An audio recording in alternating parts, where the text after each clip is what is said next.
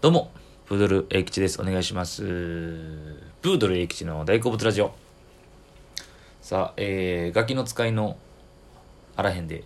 ガキの使いやあらへんで、ガキ使ですね。ガキ使の、えー放送が先ほど終わったところでして、えーありがたいことに、えー出演させていただいたというわけなんですけども、えーまあ、僕のこのラジオを聴いてる人っていうのは僕ほとんどの方僕の SNS を見ていると思うのでもちろんご存知の方がほとんどだと思うんですけども、まあ、知らない方もいるし一応いると思うので、はい、実はガキ使に出ました。ありがとうございます。いやあのー収録がね実は先月だからもうちょうど1ヶ月ぐらい前なんですけど1ヶ月以上前かにありまして、えー東京までね行かしてもらって普段ね大阪で活動してるんですけど行きましていやー、まあ、今回そのね、えーその時のまあまあかんその自分の映ってる映像やったんで、まあ、その放送ね見た感想とあとそれとその当日の収録の時の、まあ、裏話というか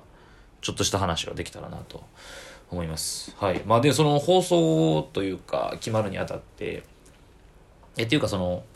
今回やっぱその、先週、まあ、2週にわたってやるんですよね。その今回芸人、若手芸人の持ち込みオリジナルゲーム企画みたいな第5弾らしいんですけど、まあ、前半後半で今回で先週に出るかもっていうのを聞いてたんですけどまあ見た蓋を開けたら、えー違う3組やって、えーヤンシーマリコンヌさんと、えー三日月マンハッタンさんとワラバランさんやってで僕ら出てなかったんですけど次回予告にちらっと映ったんですよ。でそこでまあそれを見た人とかえーまあ地元のやつには僕は自分から言いましたね。ガキ使でもやっぱり一番やっぱ反響あって今まで正直、えー何回か出て出させてもらったことあるんですけどテレビ。そんな多くはないですけど。ただその今までで一番反響というか連絡が来ましたね。あのー地元のやつとか大学の友達とか来ましたね。本当に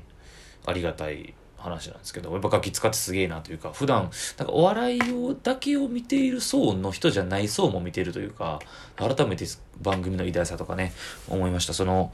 年末のねあの笑ってはいけないとかもありあるんでやっぱ知名度すごいんやなと思いました。はい。で今回そのオリジナルゲーム企画やったんですけど、まあ、裏話というか、えー正直えーまあ芸人のそのまあ、マネージャーとかから来るんですよね。募集みたいなのがよくあるんですよ。テレビの、えーオーディションとか、えーもし当てはまる人いたらみたいなのがよくあって。で今回この企画が募集がかかってたんですよね。で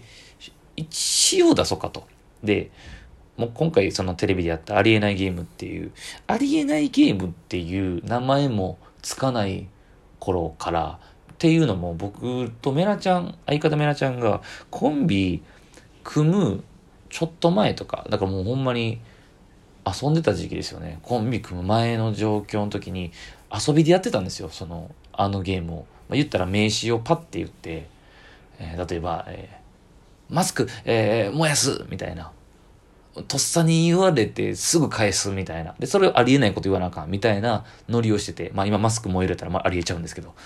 いや、ありえるやんみたいな。で、まあそのありえてまうやんっていうおもろさもあったりとか、あと一個の文章になった時のなんやそれみたいな。あの、僕覚えてるのがほんま組む前に、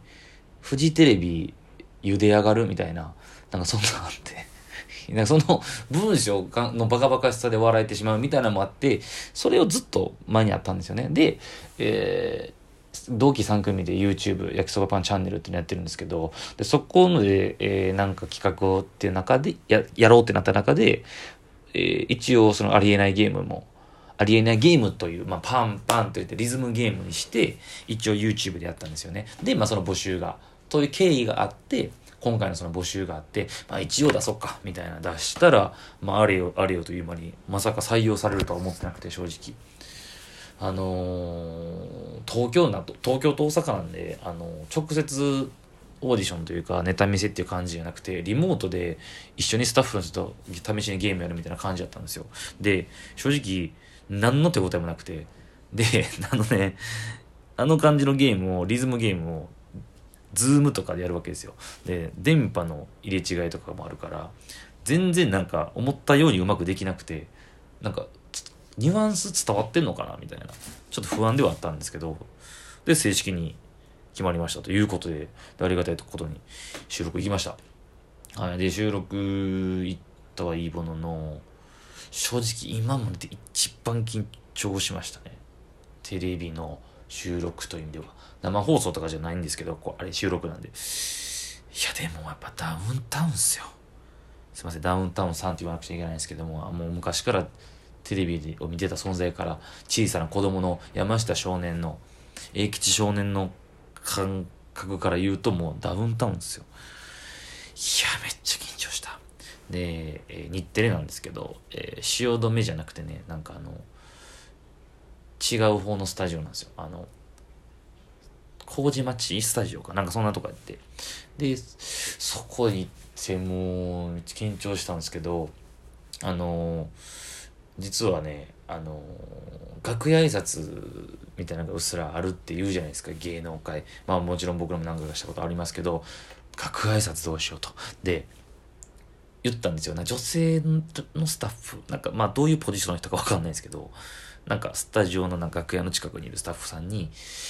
すいません、挨拶とかさせていただいていいんですかね？って、その人に聞いたら、いや、あの、ちょっと、あのこのご時世なんで、みたいな、っていうのがあって、あ、あの、このご時世なんでちょっと気持ちだけ受け取っときます、みたいな感じで。あ、そうなんすね、みたいな。ほんまにね、感染対策で、か知らないですけど、バラバラなんですよね、スタジオも。あ、スタジオ、楽屋も。ああ、そうなんですね、って言ってて。で、僕らが大阪から来た組で、ヤンシーマリコンコンドさんと僕らだけやって。で、二組で楽屋やったんですよ。で、うわ、緊張するなみたいな、ね、あの、4人で言ってて。んで、えー、そうっすね、みたいな。で、まあ、収録が、実は僕、えっ、ー、と、ヤンシーマリコンドさんで、次僕らやったんですよ。1番目、2番目みたいな感じあって。収録始まった途端に、オープニングトークしてあるんですよね。おそらく選手のオープニングトーク、えー、前半のところで使われてたんですけど、松本さんが、あの、開口一番、いやー、今日もね、さっき、あのー、ようわからん若手芸人のやつらがもう山ほど挨拶来て、楽屋に。その瞬間僕らも、震え上がって、えー、いやいやいや、話とちゃうやんってなって、どうやらおそらく東京の芸人の方、残りの4組の方は行ってたらしいんですね、もう。まあ、面識もあるというか何回も共演されてる方、ね、ネルソンズさんとか、なすなかにさんとかも行ってらっしゃって、僕らマジで収録のその袖みたいなとこあるんですけど、スタジオの。もう震え上がって、どうしようってなってで、まあまあまあ、結局まあその収録の間にちょっと休憩みたいな時があるんですけど、で、あのー、ヤンシアのマリコンの松浦信也さんが、えー、ちょっと先陣切って、あの、間に行こうか挨拶つって、引っ張ってくれて挨拶で行ったという。で、皆さん快くね、あの、あ、どうも、みたいな感じだったんですけど、いやー、でもね、その緊張したっていう一つの要因が、まあ、ただ、まあ、ネタをやるっていうのはもちろん緊張すると思うんですけど、まあ、今回そのオリジナルゲームを紹介するっていうネタはしないんですけど、あのね、ゲームがゲームやったんですよ。で、あの、リズムゲームやったんで、やし、僕らがプレゼンするわけじゃないですか、もちろん。芸人として紹介する。ミスれないんですよね。で、変なミスできないっていうプレッシャー。ルール説明してる側がなんか、その趣旨とはブレるようなミスとかしてもうたら、よくわからんことになる、とっちらかってしまうんじゃないかと思って、ましてや、相方、メラちゃんは別に最悪ミスしても面白いかなと思ってたんですけど、このネクタイ締めたね、なんか声ハキハキしたい、いかにもできそうなルール説明するやつが変なミスしたら、なんか変な空気になるんじゃないかって、それを恐れてもう、めちゃくちゃ練習しました。あんな、さ、たわいもないゲームなんですけど、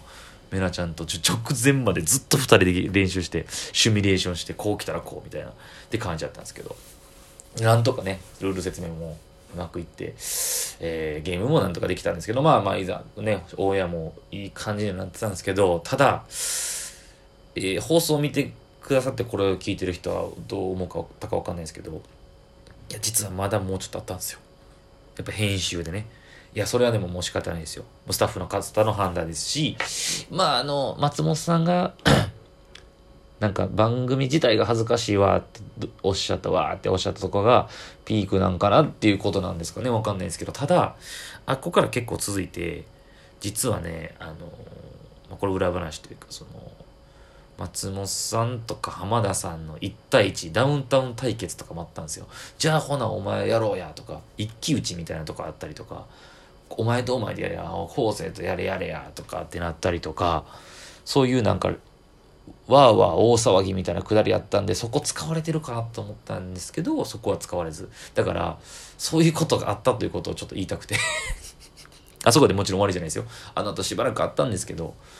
えー、ダウンタウン対決があったんですけど、っていうのとかを言いたくて、ね。っていう感じですかね。まあ、裏話っていう裏話。あのー、今喋ってる2日後にトークライブひろしっていう、えー、トークライブ控えてまして、そこで喋ろうかなっていうこと感じもあったんで、ここでなんか、まあでもほとんどの人が、しかもそのトークライブ配信もないんで、ほとんどの人が、え聞くことがないので別に言ってもいいかなと思ったんですけど、まあ時間もないので。まあでもその裏話って裏話は別にないんですけど、やばい話とかは別にないですし、はい。まあでもあの、ちょっとしたことはなんか、そのトークライブで言えたらなっていうのを思ってます。はい。いや、でもいい経験でした。あの、みんなめちゃくちゃ優しかったです。ほんまに。皆さん。あの、なんとかゲームを成立させよう、どこの馬の骨かもわからん若手芸人の企画を盛り上げようとしてくださって、めちゃくちゃ体感ですよ。あの放送見るより僕らとしてはもっと盛り上がってました。いや、なんかその感じを伝えたくて。はい。ということで本当にいい経験できましたし、またね、あの、これで終わらず、またちゃんと、ちゃんと共演させていただけたらなと思ったということです。はい。ということで、えー、ガキの使いあらへんで、ガキ使、えー、見てくださった方々ありがとうございました。以上です。ありがとうございました。